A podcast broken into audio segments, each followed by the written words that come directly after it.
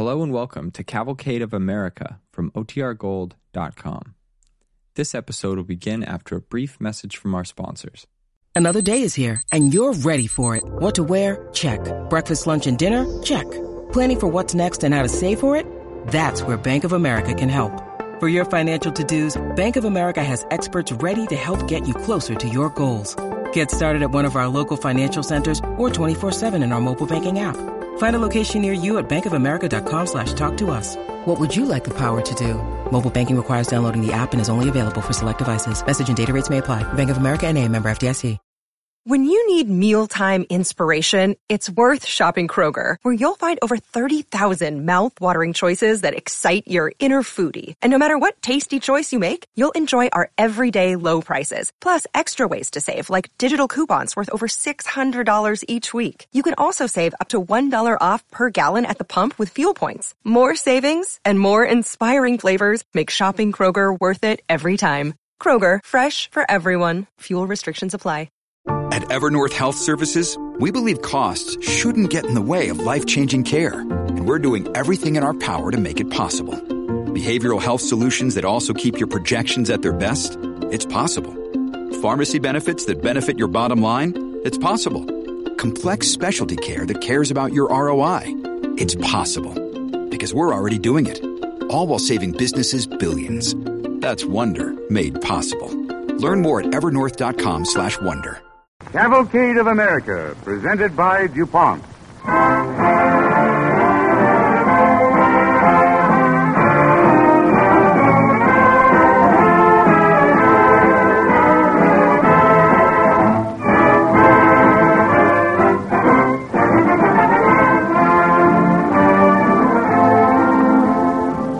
Within a glass enclosed case in the British Museum is an ordinary looking object, small and round. Thirty centuries ago, an Egyptian youth squeezed some papyrus and grass into a hard spherical mass, wrapped two strips of leather around it, and sewed them together to make the first ball.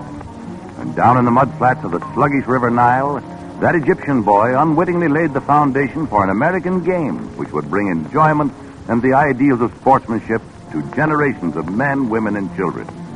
A game whose centenary we celebrate this spring, the 100th birthday of our national sport, baseball.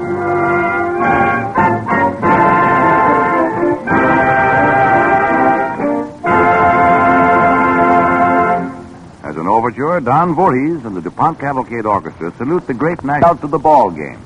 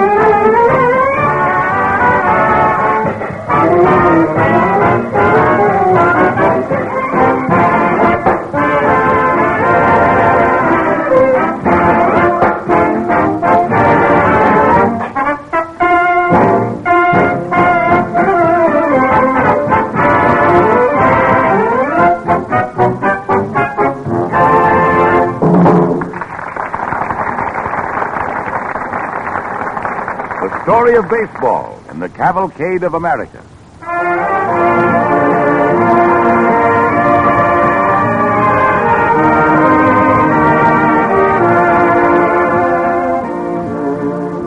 A sunny spring day 100 years ago in Cooperstown, New York, a half dozen young men in their late teens, sporting gaily ribboned straw boaters and peg top trousers, were standing on a level grassy field near the Cooperstown grade school. The oldest, Abner Doubleday, picks up a stick from the ground. This field's about the right size. Well, it's big enough for town ball of four old cats. Let's get the boys together for a game, huh? All right, yeah. No, wait a minute, boys. I've got an idea for a new game. Oh, is that why you brought us out here, Abner? Yes. I've been thinking about it for a long time. I'm going to measure off a square right here. Now, like this. Now, we'll call this home base. Abner, what is this game of yours? It's like town ball, only there aren't as many rules and you don't need a crowd of players. Just 11 men to a side. First team to score 21 aces wins. What do you call it? Baseball. Not a whole lot different from town ball, is it? Well, it could be. What's the most important thing in any game? Strategy. And if we can get rid of some of the rules we have to play by now, like soaking the base runner by throwing the ball at him. best way to put a man out, though. Maybe. But a lot of boys get hurt that way. Listen, if we're going to have a game, let's put some safety and intelligence in it. And let's make it strategic. Make the offensive and defensive elements equal. Lengthen the bases. Allow the team at bat only three outs. Sounds a lot better than town ball. Well, I think so. Come on, let's have a game.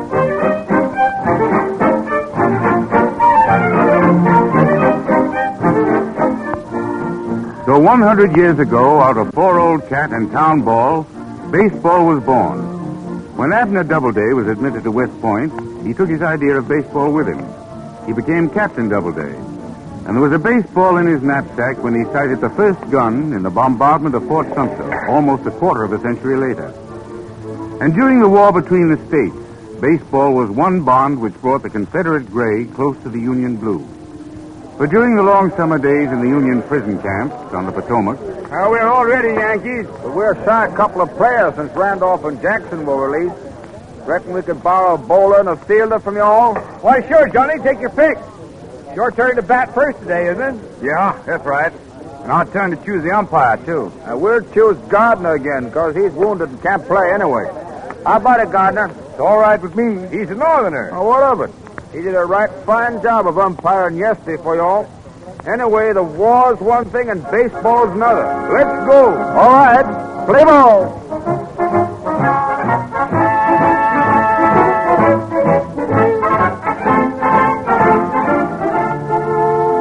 when Lee surrendered to Grant in Appomattox Courthouse, it was a signal for thousands of soldiers to turn back to their homes, to the new frontier of the West, down to the warm South, and back north to the shops and mills of New England.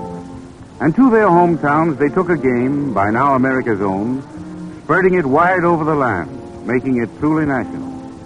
In every town square, groups of boys learned to hit a ball and catch it, learned to get their weight behind a pitch.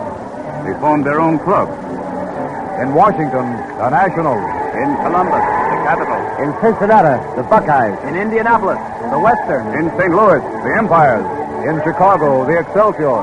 In Rockford, the Forest Cities. In Brooklyn, the Atlantic. In New York, the Knickerbockers.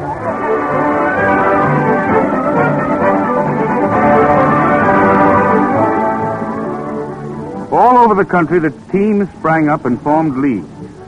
By 1867, there were 237 clubs in the National Association of Baseball Players. And by the 70s, men had begun to earn their living by playing baseball. But together with disorganized professionalism came baseball's worst enemy, as unprincipled men began to wonder if there were not some way to turn a boys' game into a means of crooked gambling.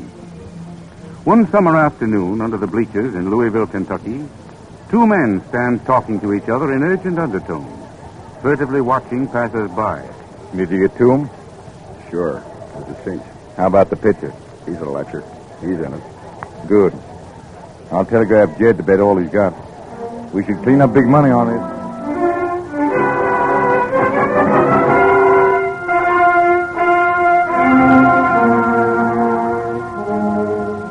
But it was only a week later when the management of the Louisville baseball team summoned four players to a reckoning. All right, you men. We have sure information that you were involved in deliberately throwing the game to the Red Stockings last week. Now, have you anything to say before I present our evidence? No, sir, I can only say we must have some enemies. I sure would never do a thing like that. Is that all you got to say? Well, then take a look at these copies of the telegrams. Name you four as having cheated and conspired with crooks and gamblers. Pretty clear evidence. You four men can consider yourselves expelled from organized baseball forever.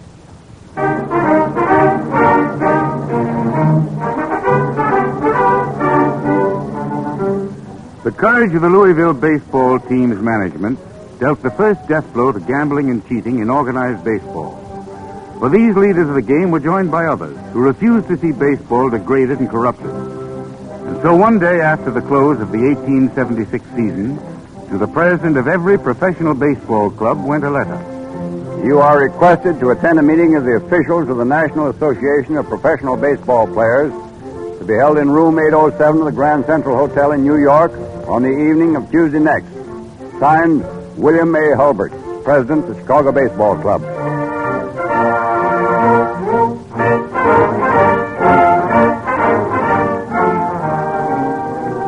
That Tuesday night, seven perplexed presidents of baseball clubs filed into William Hulbert's suite in the Grand Central, watched with growing curiosity as William Hulbert took out his key, locked his door, slipped the key into his pocket, and turned to face them.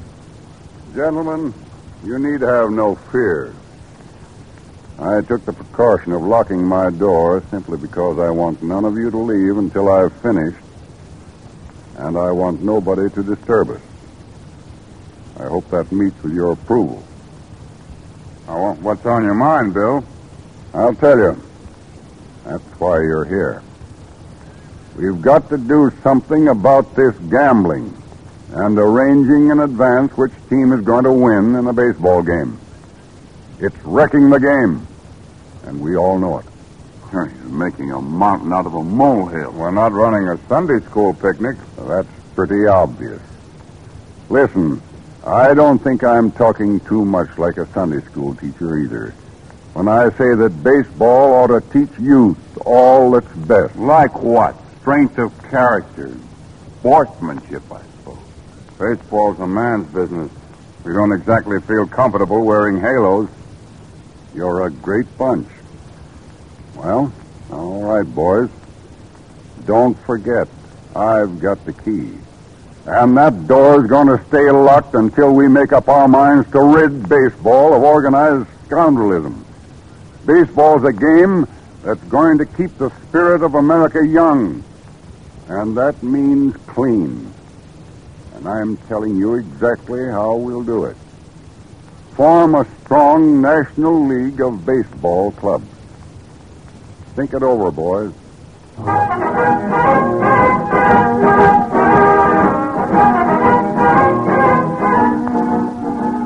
That night, in a locked room of the Grand Central Hotel in New York, the National League was born.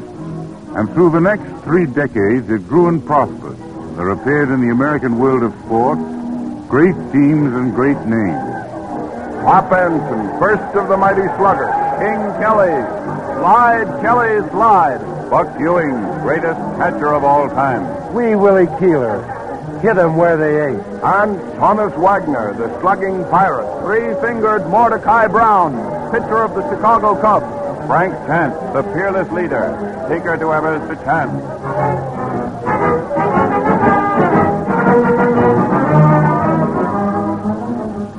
Then, as the century turned, another great league, the American League, was formed. New names appeared, new stars to stud the baseball firmament. Chief Bender of the Philadelphia Athletics. Napoleon Lajoie, star of the Keystone Sack. Eddie Collins, spark plug of the Million Dollar Infield. The great Cornelius McGillicuddy. Connie Mack.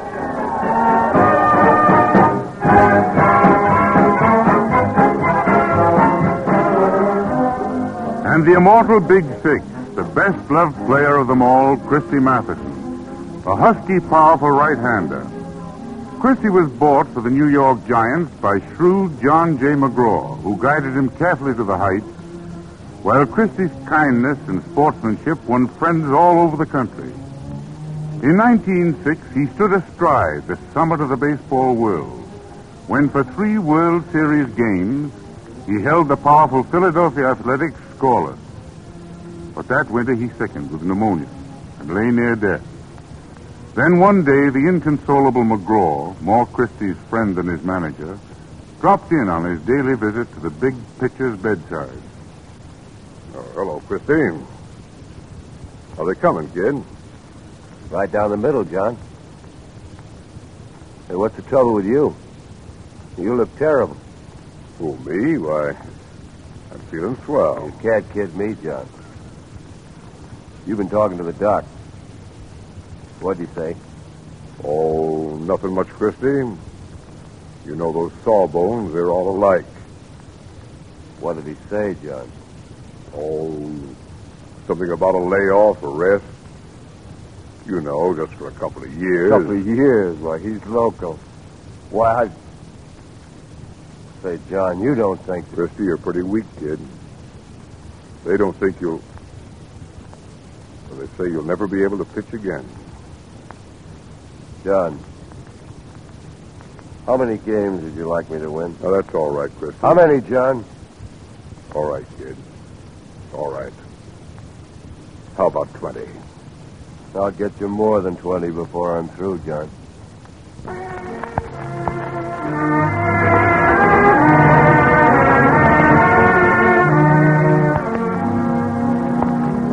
Christy Mathewson showed what training and clean living mean to an athlete. That winter he regained his health, but although he never could again throw his famous speedball with his old team, he worked long hours perfecting his delivery. And when in the season of 1980 he won not only 20 but 37 games, the sports writers raved about his new delivery. They gave it a name, the fadeaway. Baseball will always honor the memory of Christy Mathewson. But baseball meant more to the nation than a parade of colorful names and events. It stirred the humor and the hearts of the people.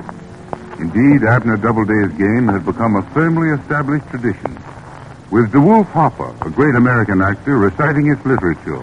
Oh, somewhere in this favored land, the sun is shining bright, and somewhere bands are playing, and somewhere hearts are light, and somewhere men are laughing, and somewhere children shout. But there is no joy in Mudville. Mighty Casey has struck out.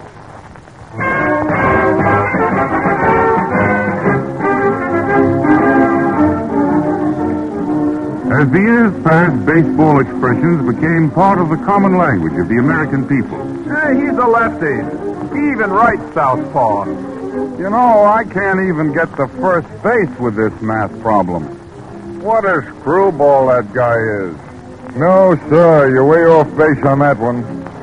I didn't have a chance. I had two strikes on me before I started. Let me tell you, he's got plenty on the ball. He wasn't fooling me with all that talk. I know what's on his mind. I can see the curves coming. Baseball, the national game with its own language and literature, and a whole nation singing its song.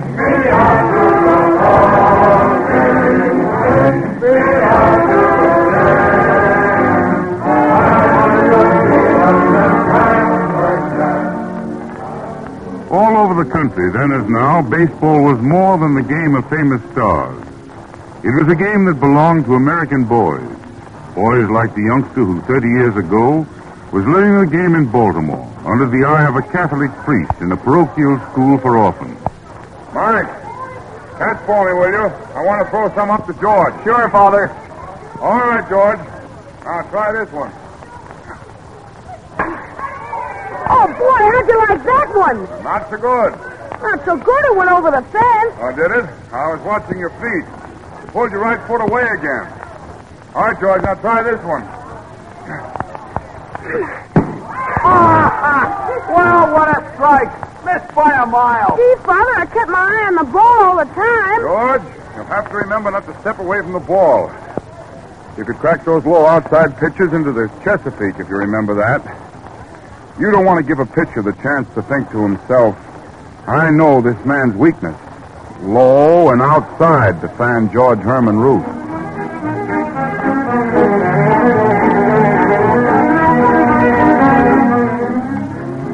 George Herman Ruth learned his lesson well and started up the road that led to national idolization in the world of sport. From the Baltimore Orioles, he went on to earn his spikes in the big time with the Boston Red Sox. To join the New York Yankees, to blast baseballs out of dozens of parks, and establish a home run record never equaled. To thrill millions as the home run king, the Sultan of SWAT, the Bambino, and the Babe. In boxing, it was Jack Dempsey. In golf, it was Bobby Jones. In football, it was Red Grange. And the most glamorous figure of them all was baseball's Babe Ruth. But the most important event for Babe Ruth and for his career in baseball took place in the winter of 1922.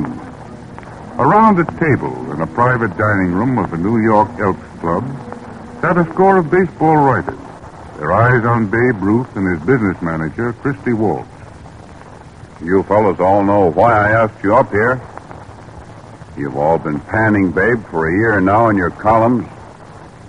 Babe thinks you've been picking on him unfairly. Either you're right or he is. Well, you all told me you'd say anything to his face, you'd say in your column. Now's your chance to talk it over. All right? Go ahead. Well, I think I can speak for all the boys, and I'll say it to his face if it's okay with him. Sure. All right, let's hear it. Okay. You're a great ball player, babe. Your last season was terrible. It was your own fault. You lay down and quit. You never kept training. Argued with your manager. No control over your temper. Now nobody is big enough to go away with the things you're pulling. You should be a champ, babe. But you're heading towards a first-class chump. Go on, I can take it. Well, babe, I want to tell you a story. When I was on my way over here tonight, a dirty-faced little kid stopped me on the street and asked me for a dime. I was a little slow reaching for it, and he must have thought I was going to turn him down. So he said real quick, Please, mister, I gotta have a dime so I can get me a Babe Ruth cap like the other guys have. You know, Babe, those little kids all over the country, they think you're the greatest guy in the world. Yeah.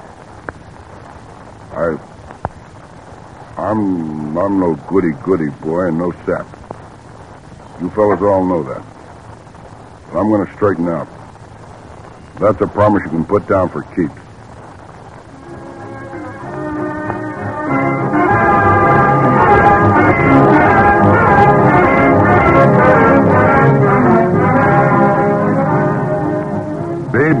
His promise, and his name became a legend, fresh in the memories of all who ever saw him play. But even mighty Babe Ruth and the rest of the famous Yankee murderers row were not enough to stop a team that swept all before it just ten years ago. The third of the great Philadelphia nine, Connie Mack's third set of champions. George Walberg, Mickey Cochrane, Jimmie Foxx, and Lefty Grove. For three straight years, the lean old man, almost as old as baseball itself, squinted his eyes and made cabalistic marks on his scorecard, watching his athletics march to world championships.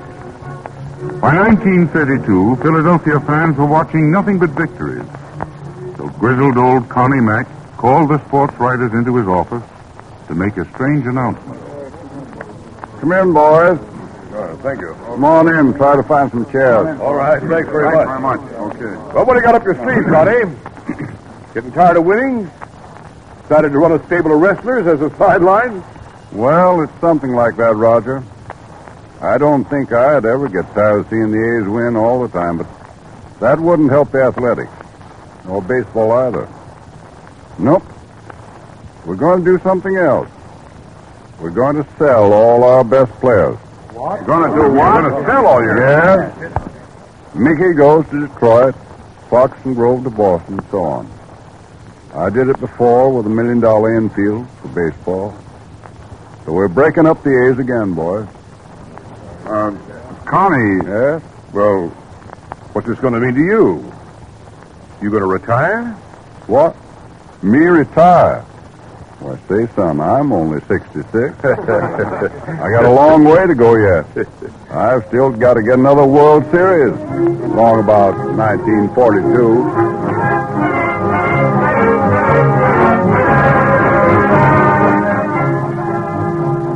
With the Athletics voluntarily broken up, another team took the spotlight. The New York Yankees with its murderers row. At first it was Earl Combs, Tony Lazzeri, Babe Ruth, and Lou Gehrig. Then for the last two years it was Joe DiMaggio, Bill Dickey, Gehrig, and Frank Crosetti. But always it was the Yankees, the powerhouse that would not be denied.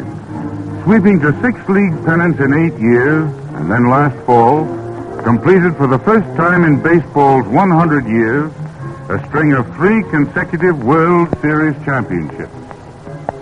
Today, the Yankees are called the greatest team that was ever assembled in baseball.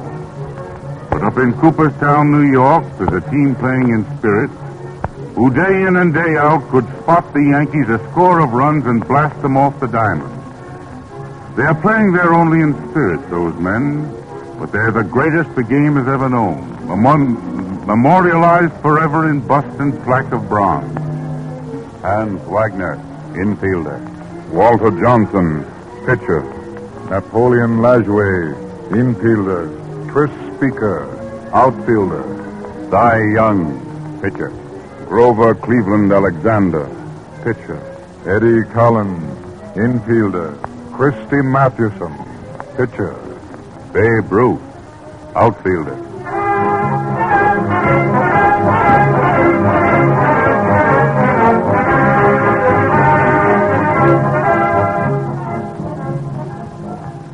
Baseball's immortal. The all-time All-American playing in spirit today on the field where 100 years ago this month, a young man named Abner Doubleday scratched out with a pointed stick a baseball diamond.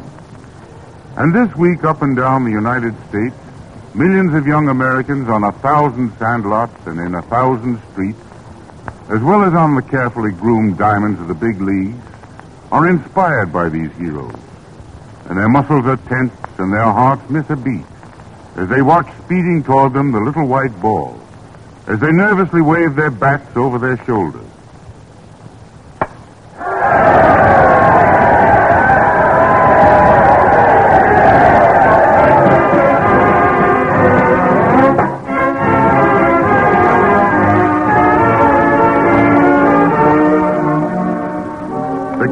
Cavalcade of America salutes the spirit of clean play and the ideals of sportsmanship, so characteristic of America in our national game, baseball.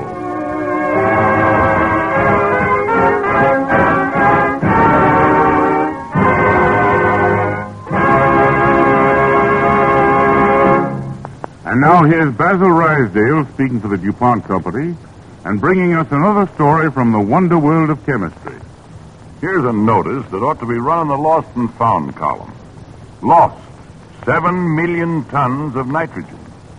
Yes, that's the estimated net loss of nitrogen from United States farm soil last year. What of it? Well, without available nitrogen in the soil, plant and animal life would cease to exist. For plant growth is absolutely dependent upon nitrogen as well as other elements. Agricultural experts estimate that harvested crops, grazing and the forces of nature, take out of our farm soil as much as 23 million tons of nitrogen every year. Only a little more than 16 million tons are put back in the form of fertilizers and by nature. So that leaves the 7 million ton loss. Fortunately, there's a lot of free nitrogen in the air, but it has to be fixed, or in other words, changed to another usable form before it can be put back into the soil. Mother Nature does this with lightning, forming nitrous and nitric acids which enter the soil with the rain. Bacteria found in the soil and in the roots of certain plants, such as beans, clover, and alfalfa, also turn air nitrogen into fixed nitrogen. About 40 years ago, chemists realized that nature wasn't doing this job fast enough to meet the needs of agriculture. So they set out to search for a method of making nitrogen fertilizers out of the very air we breathe. They learned how to do it in the laboratory. But when they had to develop a commercial process to produce fixed nitrogen in large quantities and do it at low cost. Today, this is being done right here in America by several leading chemical companies, of which DuPont is one. For example, in the DuPont plants at Belle, West Virginia, the fixation of nitrogen sets one of the most amazing scenes in the world of chemistry, where men perform their wonders by using pressures as high as 15,000 pounds per square inch. By a complicated process, chemists turn out a wide range of important chemical products using three of the simplest raw materials you could possibly imagine air, water, and coal. And the particular product they create to protect American soil against nitrogen starvation is a white, crystalline, odorless material looking very much like granulated sugar. In the form of Uramon fertilizer compound and urea ammonia liquor, it provides quickly complete available nitrogen for every type of agriculture, from an orange grove to a potato patch. So you see, that lost and found column can now carry another notice. Found. Plenty of nitrogen. And American chemists stand ready to supply it to American farmers. Better use of the soil means bigger yields of better crops at less cost. Thus, in the story of fixed nitrogen, we see another illustration of the DuPont pledge better things for better living through chemistry.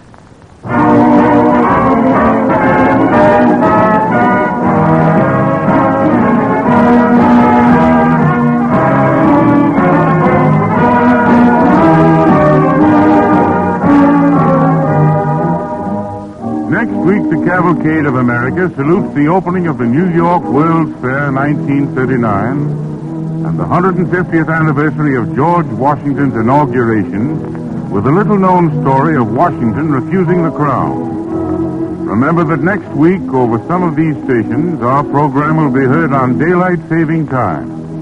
This is Thomas Chalmers saying good night and best wishes from DuPont. This is the Columbia Broadcasting System.